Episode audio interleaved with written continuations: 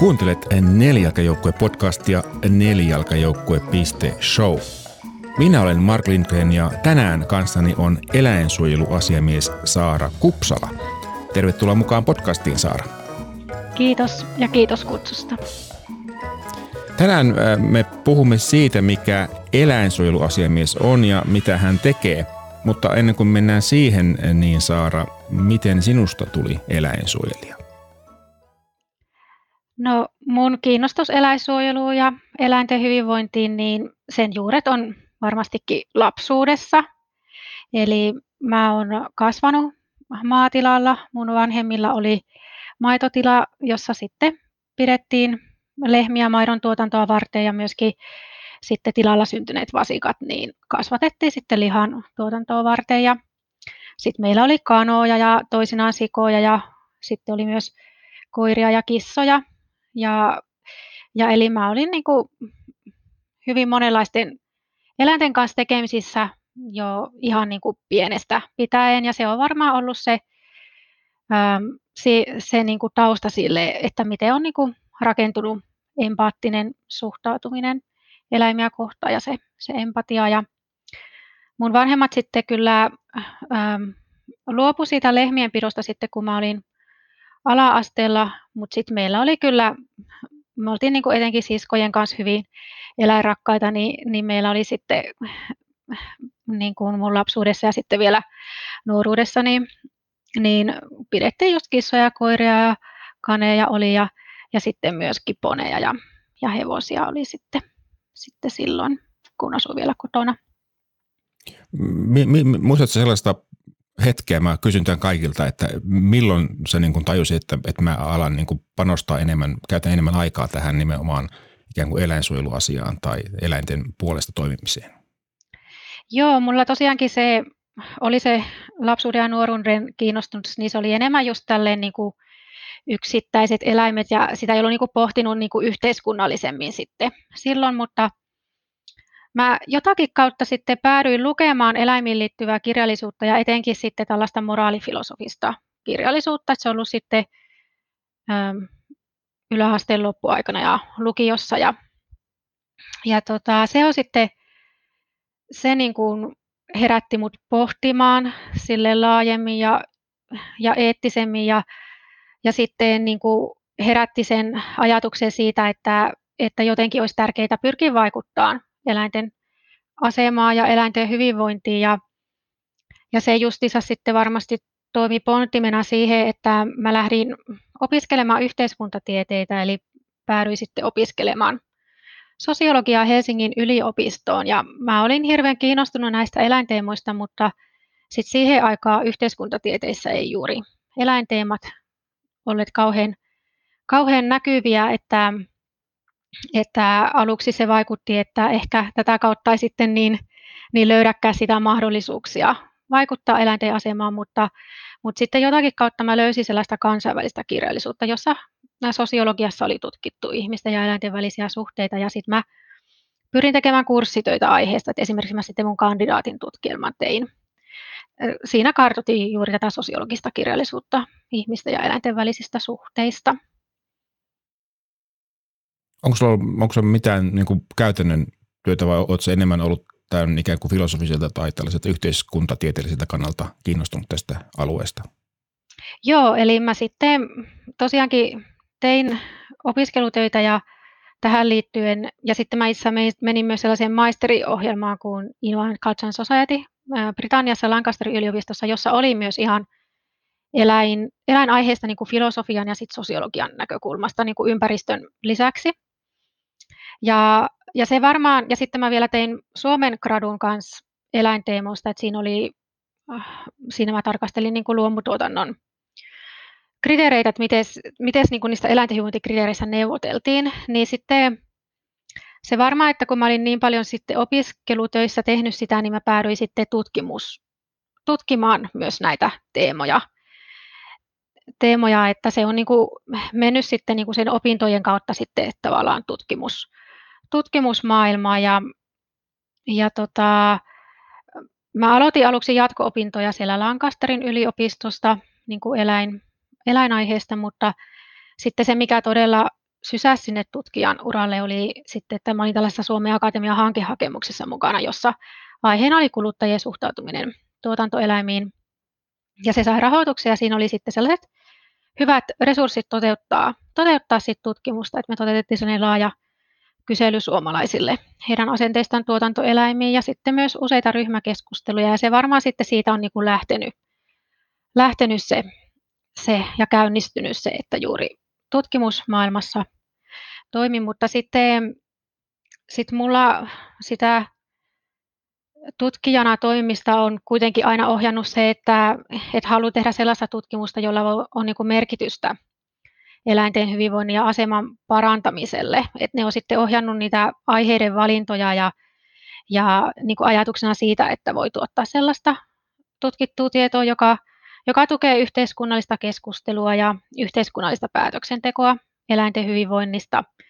Niin se on niin ollut yksi, yksi ohjaava tekijä sitten. Et esimerkiksi vaikka näistä asenteista, niin, niin kuin näitä ei, et, niin kuin meidän kotimaan yhteiskuntatieteissä, niin niin niitä oli tosi vähän tutkittu eläinaiheita, niin sitten esimerkiksi meitä ihan puuttu perustietoa siitä, että niin, ja tällaista niin kuin, äh, akateemista tutkimusta siitä, että millaisia asenteita on tuotantoeläimiä kohtaan silloin, silloin, kun me sitä tutkimushanketta käynnistettiin.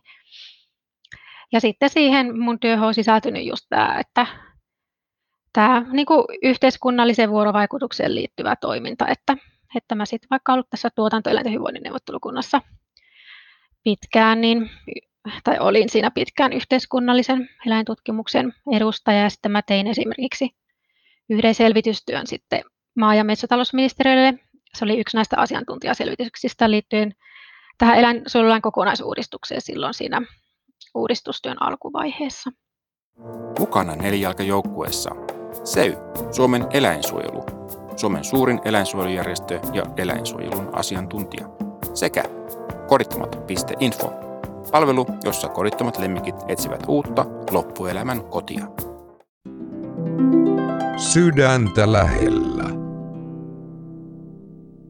Ja nyt sä olet sitten eläinsuojeluasiamies ja vielä ensimmäinen ilmeisesti, mitä Suomessa on koskaan ollut. No itse asiassa en ole ensimmäinen, eli tämä virka on nyt perustettu toisen kerran Meillä, meillä on aikaisemmin toiminut eläinsuojeluasiamies. Se oli vuosina 2013 vuoteen 2015 ja silloin tätä virkaa hoiti, hoiti määräaikaisena eläinlääketieteen lisensiaatti Sari Salminen. Että nyt sitten tässä ehti viisi vuotta vierähtää ja nyt tämä virka sitten päätettiin perustaa uudelleen. Ikään kuin restartti. Miten, miten sä päädyit tähän hommaan, jos lähdetään siitä liikkeelle? Joo, no, no ensinnäkin mä olin jo silloin Sari Salvisenkin toimintaa seurannut eläinsuojeluasiamiehenä ja, ja tiesin tavallaan tämän tehtävän, tehtävän kuvan, kuvan ja, ja, ja koin sen just sellaisena, että, että se on sellainen, jossa, jossa on mahdollisuus vaikuttaa eläinten hyvinvointiin ja, ja se tarjoaa myös monipuolisia välineitä vaikuttaa ja, ja sitten myöskin niin kuin yhdessä eri toimijoiden kanssa eristä eläinten hyvinvoinnin asemaa, niin, niin sitten mä ajattelin, että, että haluan hakea sitten tähän tehtävään, että, että se niin kuin tuo juuri tällaisia vaikuttamismahdollisuuksia. Ja sitten mä ajattelin, että mä voin sitten hyödyntää sitä asiantuntemusta, mikä mulla on tutkijana kertynyt, niin sitten tässä työssä. Joo, e, e, voisi sanoa, että tällainen virka ei ole vielä oikein vakiintunut. Siinä on sulla hyvin, hyvin paljon mahdollisuuksia vaikuttaa siihen, mistä siinä on oikein kyse. Miten sä kuvailisit sitä, että mistä, mistä sun hommassa on oikein kyse? Joo, no, no tää, tässä on niinku tämä virallinen tehtävänkuva, eli, eli tässä eläinsuojeluasiamiehen tehtävänä on edistää ja parantaa eläinten hyvinvointia – seurannan aloitteiden, ehdotusten, lausuntojen ja muun vaikuttamisen keinoin. Ja sitten tässä, tähän tehtävään sisältyy myös tukea ja edistää eri toimijoiden välistä yhteistyötä eläinten hyvinvoinnin parantamiseksi ja, ja myöskin osallistua näihin eri eläinten hyvinvoinnin neuvottelukuntien työskentelyyn ja muihinkin eläinten hyvinvointiin liittyvien työryhmien työskentelyyn. Ja ja sitten, no sekin vielä on hyvä, hyvä tuoda esiin, että tämä eläin, eläinsuojeluasiamiehen työssä niin mä olen niin kuin itsenäinen ja riippumaton toimija, eli, eli tämä virka on nyt sijoitettu ruokavirastoon, ää, mutta sitten mä kuitenkin toiminnassani olen itsenäinen, eli, eli en ole sitten sidottu ruokaviraston näkemyksiin. Ja, ja ehkä sitten vähän niin kuin käytännössä, mitä tämä työ, työ sitten on, niin Tämä seuranta tarkoittaa just sitä, että mä seuraan tätä yhteiskunnallista päätöksentekoa, lainsäädännön kehitystä ja, ja arvioin sen vaikutusta eläinten hyvinvointiin ja, ja nostan niin kuin tältä pohjalta keskusteluun se, se, miten tämä yhteiskunnallinen päätöksenteko toisaalta, siis sekä niin kuin positiivisia että negatiivisia kehityssuuntia suuntia siinä ja herätän siitä keskustelua. Ja sitten, ja sitten mm, joistain aiheista voin tosiaankin tehdä aloitteita ja ehdotuksia. Ja sitten tämä mm, lausuntojen tekeminen on tärkeä osa tätä työtä, koska hyvin monet ää, lain, lai, laki- ja asetusmuutokset tai uudistukset vaikuttavat eläinten hyvinvointiin, niin, niin sitten tässä on varmastikin paljon lausuntojen tekemistä ja sitä kautta myös, myös keskustelun osallistumista. Tästä yhteistyön edistämisestä voisi sitten sanoa sellaista, että, että tässä työssä mä järjestän erilaisia keskustelutilaisuuksia, seminaareja ja pyöreän pöydän keskusteluja eläinten hyvinvoinnin teemoista ja, ja sitten etenkin näihin pyörään pöydän keskusteluun sitten kutsun eri sidosryhmien edustajia. Et sitten sen lisäksi voi olla vähän tällaisia laajemmalle yleisölle suunnattuja seminaareja ja ja, ja sitten no neuvottelukuntatyöskentelystä voi mainita, että meillä on nämä kolme eläinten hyvinvoinnin neuvottelukuntaa Suomessa, tuotantoeläinten ja seura- ja harrastuseläinten neuvottelukunnat. Tässä podcastissahan on aikaisemmin ollut vieraana Joonas Gustafsson, joka on tämän seura- ja harrastuseläinten hyvinvoinnin neuvottelukunnan varapuheenjohtaja, ja hän kertoki aika, aika laajasti siinä podcastissa siitä, siitä neuvottelukunnasta. Ja sitten meillä on myös kolmantena tämä tieteellisiin tai opetustarkoituksiin käytettävien eläinten suojelun neuvottelukunta, eli neuvottelukunta, joka käsittelee koe, koeeläimiin liittyviä aiheita. Ja, ja nämä on tällaisia laajapohjaisia neuvottelukuntia, joissa on eri sidosryhmien edustajia, että ne on myös sellaisia yhteistyötä tekeviä tai edistäviä, tai niiden tehtävän kuuluu myöskin tämä yhteistyön edistäminen ja ja keskustelun lisääminen ja myös ne tekevät erilaisia kannanottoja ja lausuntoja omilta, omilta alueiltaan sitten. Sä et ole vielä kovin kauaa aikaa ehtinyt olla tässä hommassa, mutta miten sanoisit, että miten on tehtävä alkanut?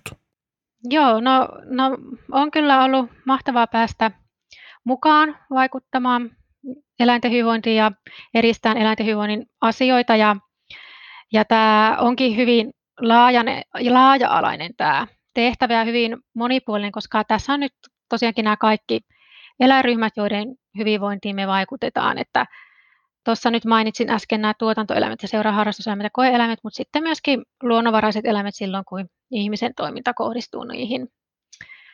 Ja mä tässä työn alussa olen tavannut eri sidosryhmiä, että olen kokenut hyvin tärkeänä järjestää sidosryhmätapaamisia ja olen tosiaankin esimerkiksi tutkijoita, viranomaistoimijoita ja, ja sitten eri järjestöjen edustajia, että tuottajajärjestöt, seuraharrastuseläinjärjestöt ja eläinsuojelujärjestöt, niin olen, olen sitten tavannut eri sidos, sidosryhmiä.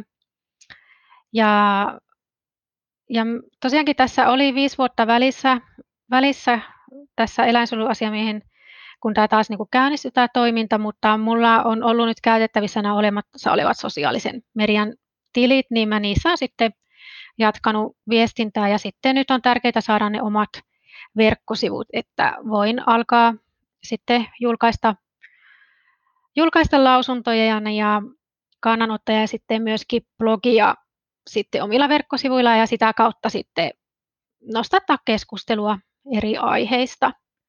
Ja se voi vielä mainita, että, että tosiaankin tässä on tämä media, media osana tätä työstä, eli tämä, tämä viestintä laajemminkin, ja, ja tämä kyllä herätti kiinnostusta tämä, tämä nimitys. Ja, ja sitten mä oonkin antanut useita mediahaastatteluja. Entä sitten, kun tavataan kysyä, että miten tästä eteenpäin? Joo, no, no nyt niin kun, ää, tässä nyt on oikeastaan useita sellaisia ajankohtaisia aiheita, jossa, jossa on aika ja mahdollisuus vaikuttaa. Eli tässä työssä on just tärkeää tämä ajan hermoilla oleminen ja sitten, äh, sitten juuri niiden, äh, niiden vaikuttamispaikkojen löytäminen, että jos, jossa juuri on mahdollisuus vaikuttaa ja edistää eläinten hyvinvointia. Ja nythän meillä on etenkin nämä, meillä on oikeastaan aika useita merkittäviä No, meillä on lakiuudistus puolella, mutta sitten myös just näitä asetusuudistuksia. Ja no ensinnäkin nyt isona merkittävänä asiana tämä eläinten hyvinvointilaki, eli se on nyt tulossa sitten uudelleen eduskunnan käsittelyyn vuoden 2021 kevät istuntokaudella ja sitä ennen lausuntokierroksella. Eli se aikaisempi lakihan raukesi sitten keväällä 2019 vaalikauden päättyessä ja se oli silloinkin jo lausuntokierroksella, mutta nyt se tulee sitten uudestaan käsittelyyn. Ja nyt sitten on, on niin kuin, ää, tosi tärkeä aika vaikuttaa, vaikuttaa siihen, siihen näiden lausuntojen kautta ja keskustelun herättämisen kautta. Eli sekin se on sellainen laki, joka vaikuttaa kaikkiin eläimiin ja ja sitten se voi myös olla hyvin pitkään voimassa, että kun tämä nykyinenkin eläinsuojelulaki on ollut, ollut yli 20 vuotta voimassa, niin, niin se varmasti hyvin pitkälle ajalle asettaa sellaiset raamit eläinten hyvinvoinnin sääntelylle, niin, niin se on hyvin tärkeä, tärkeä äm, uudistus. Ja sitten sit meillä on myös niin kuin erilaisia asetusmuutoksia tuloillaan, että meillä on turkiseläinten suojelua koskeva asetus, sen pitäisi tulla lausuntokierrokselle myöskin ja sitten, sitten varmastikin tähän eläinten hyvinvointilakiin liittyen tulee sitten joitain asetustasosta sääntelyä, että siihen on tulossa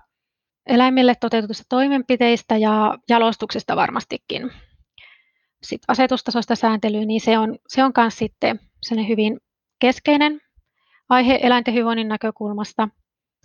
Ja sitten meillä on myös tämä kissojen ja koirien tunnistusmerkintä ja rekisteröinti, että siitä on nyt ollut.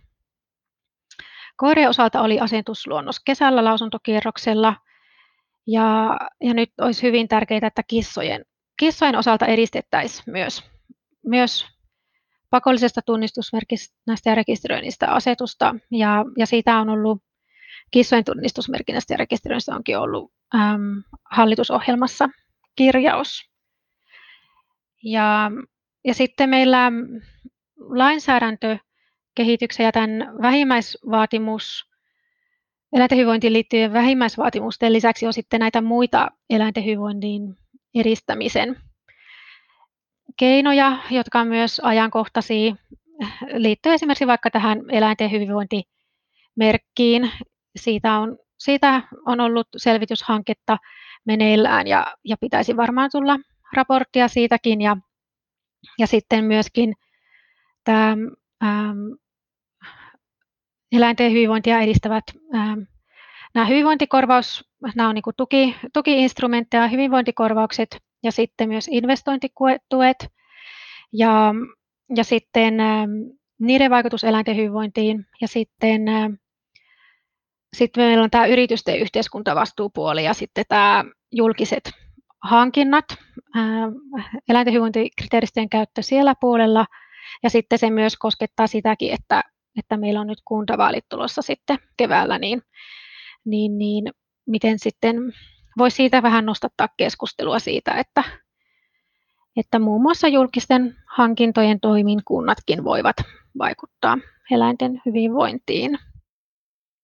Kun ajattelen noita eläinsuojelulain kehittämistä, se on myös niin toista kierrosta vetää ja sitten eläinsuojeluasiamies oli katkolla viisi vuotta – niin jotenkin vaikuttaa, että nämä eläinten hyvinvointiin liittyvät asiat on, ovat varsin vaikeita saada läpi ja saada vietyä eteenpäin. Nyt säkin kerroit, niin siinä on aika paljon asioita, siis todella paljon asioita, niin miten sä näet, että onko nyt sitten se kierros, jolloin saadaan asioita tosiaankin eteenpäin vai, vai onko vaarana, että tulee uusi, uusi tuota niin, uudestaan kierros esimerkiksi näiden laki- ja asetusmuutosten kanssa?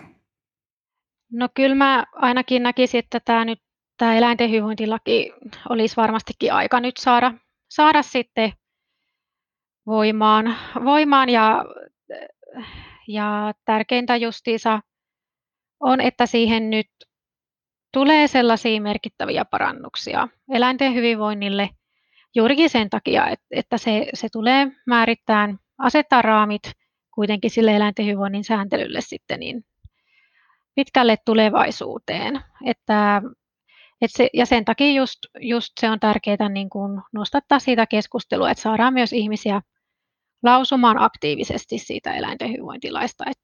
Että, niin joo, kyllä mä luulen, että tuota, vaikka monesti sanotaan, että, tai ajatellaan ehkä, että se vaikuttaminen ja asioiden esillä pitäminen ei ole niin merkityksellistä, mutta tämmöisissä asioissa se onkin ehkä kaikista tärkeintä, jotta, jotta ihmiset ylipäätään tajuaa, että tämmöisiä asioita on meneillään ja niille pitää tehdä jotain. Joo, ilman, ilman muuta, joo. Sä oot oikeastaan ikään kuin Suomessa näköala paikalla siitä, että mitä tällaisia eläinten hyvinvoinnin teemoja on ajan, ajankohtaisia juuri nyt? Joo, no ne oli just oikeastaan nämä, mitä mä tässä, tässä mainitsinkin. Ja sitten varmastikin näiden aikaisemmin mainittujen lisäksi, niin sitten, sitten koe-eläinten osalta, niin, niin mä, mun tässä työssä niin tuu sitten tarkastelen sitä, että miten tämä 3R-periaatteen toteutumista edistetään meillä, eli tämä korvaamiseen, vähentämiseen ja parantamiseen liittyvät periaatteet koe-eläintoiminnassa, että miten korvataan eläimiä käyttäviä kokeita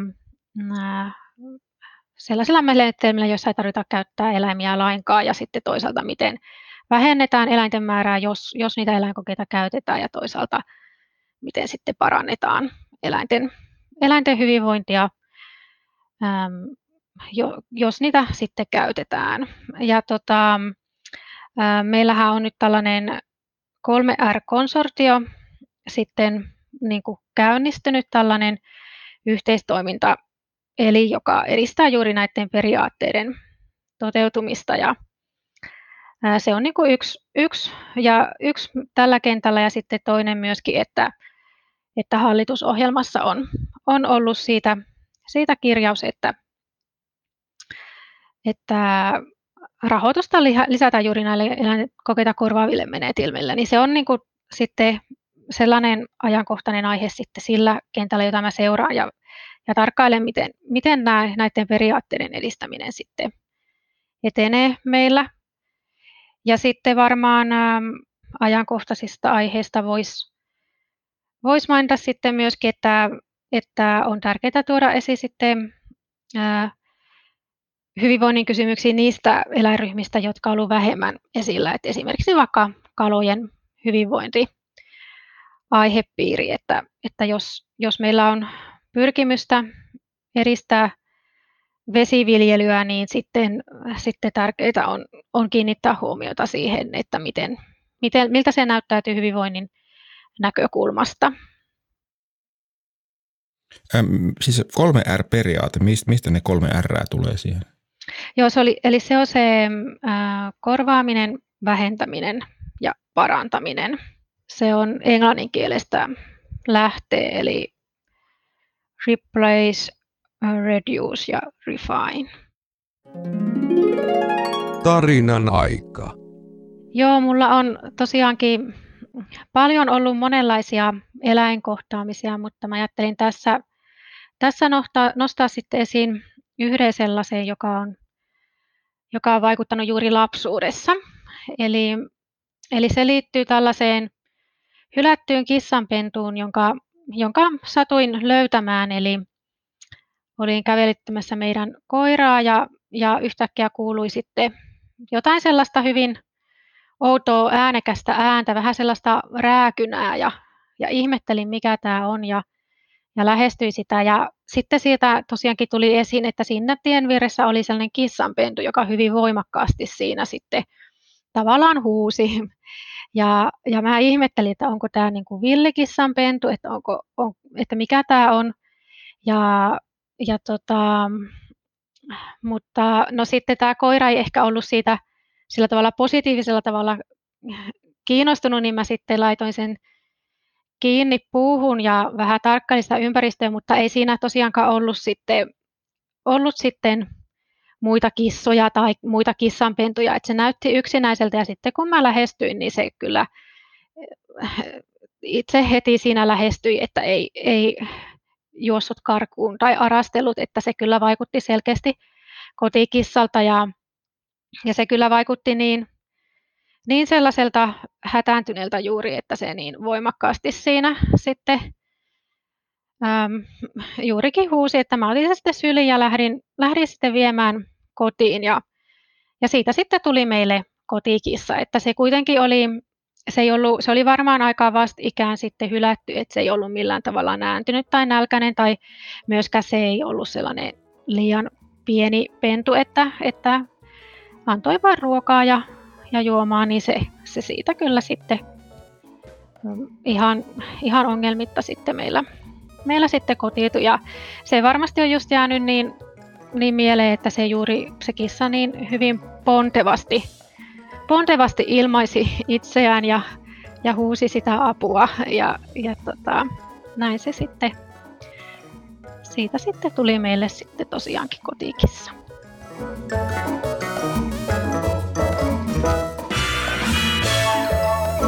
Tämä oli Nelijalkajoukkue podcast.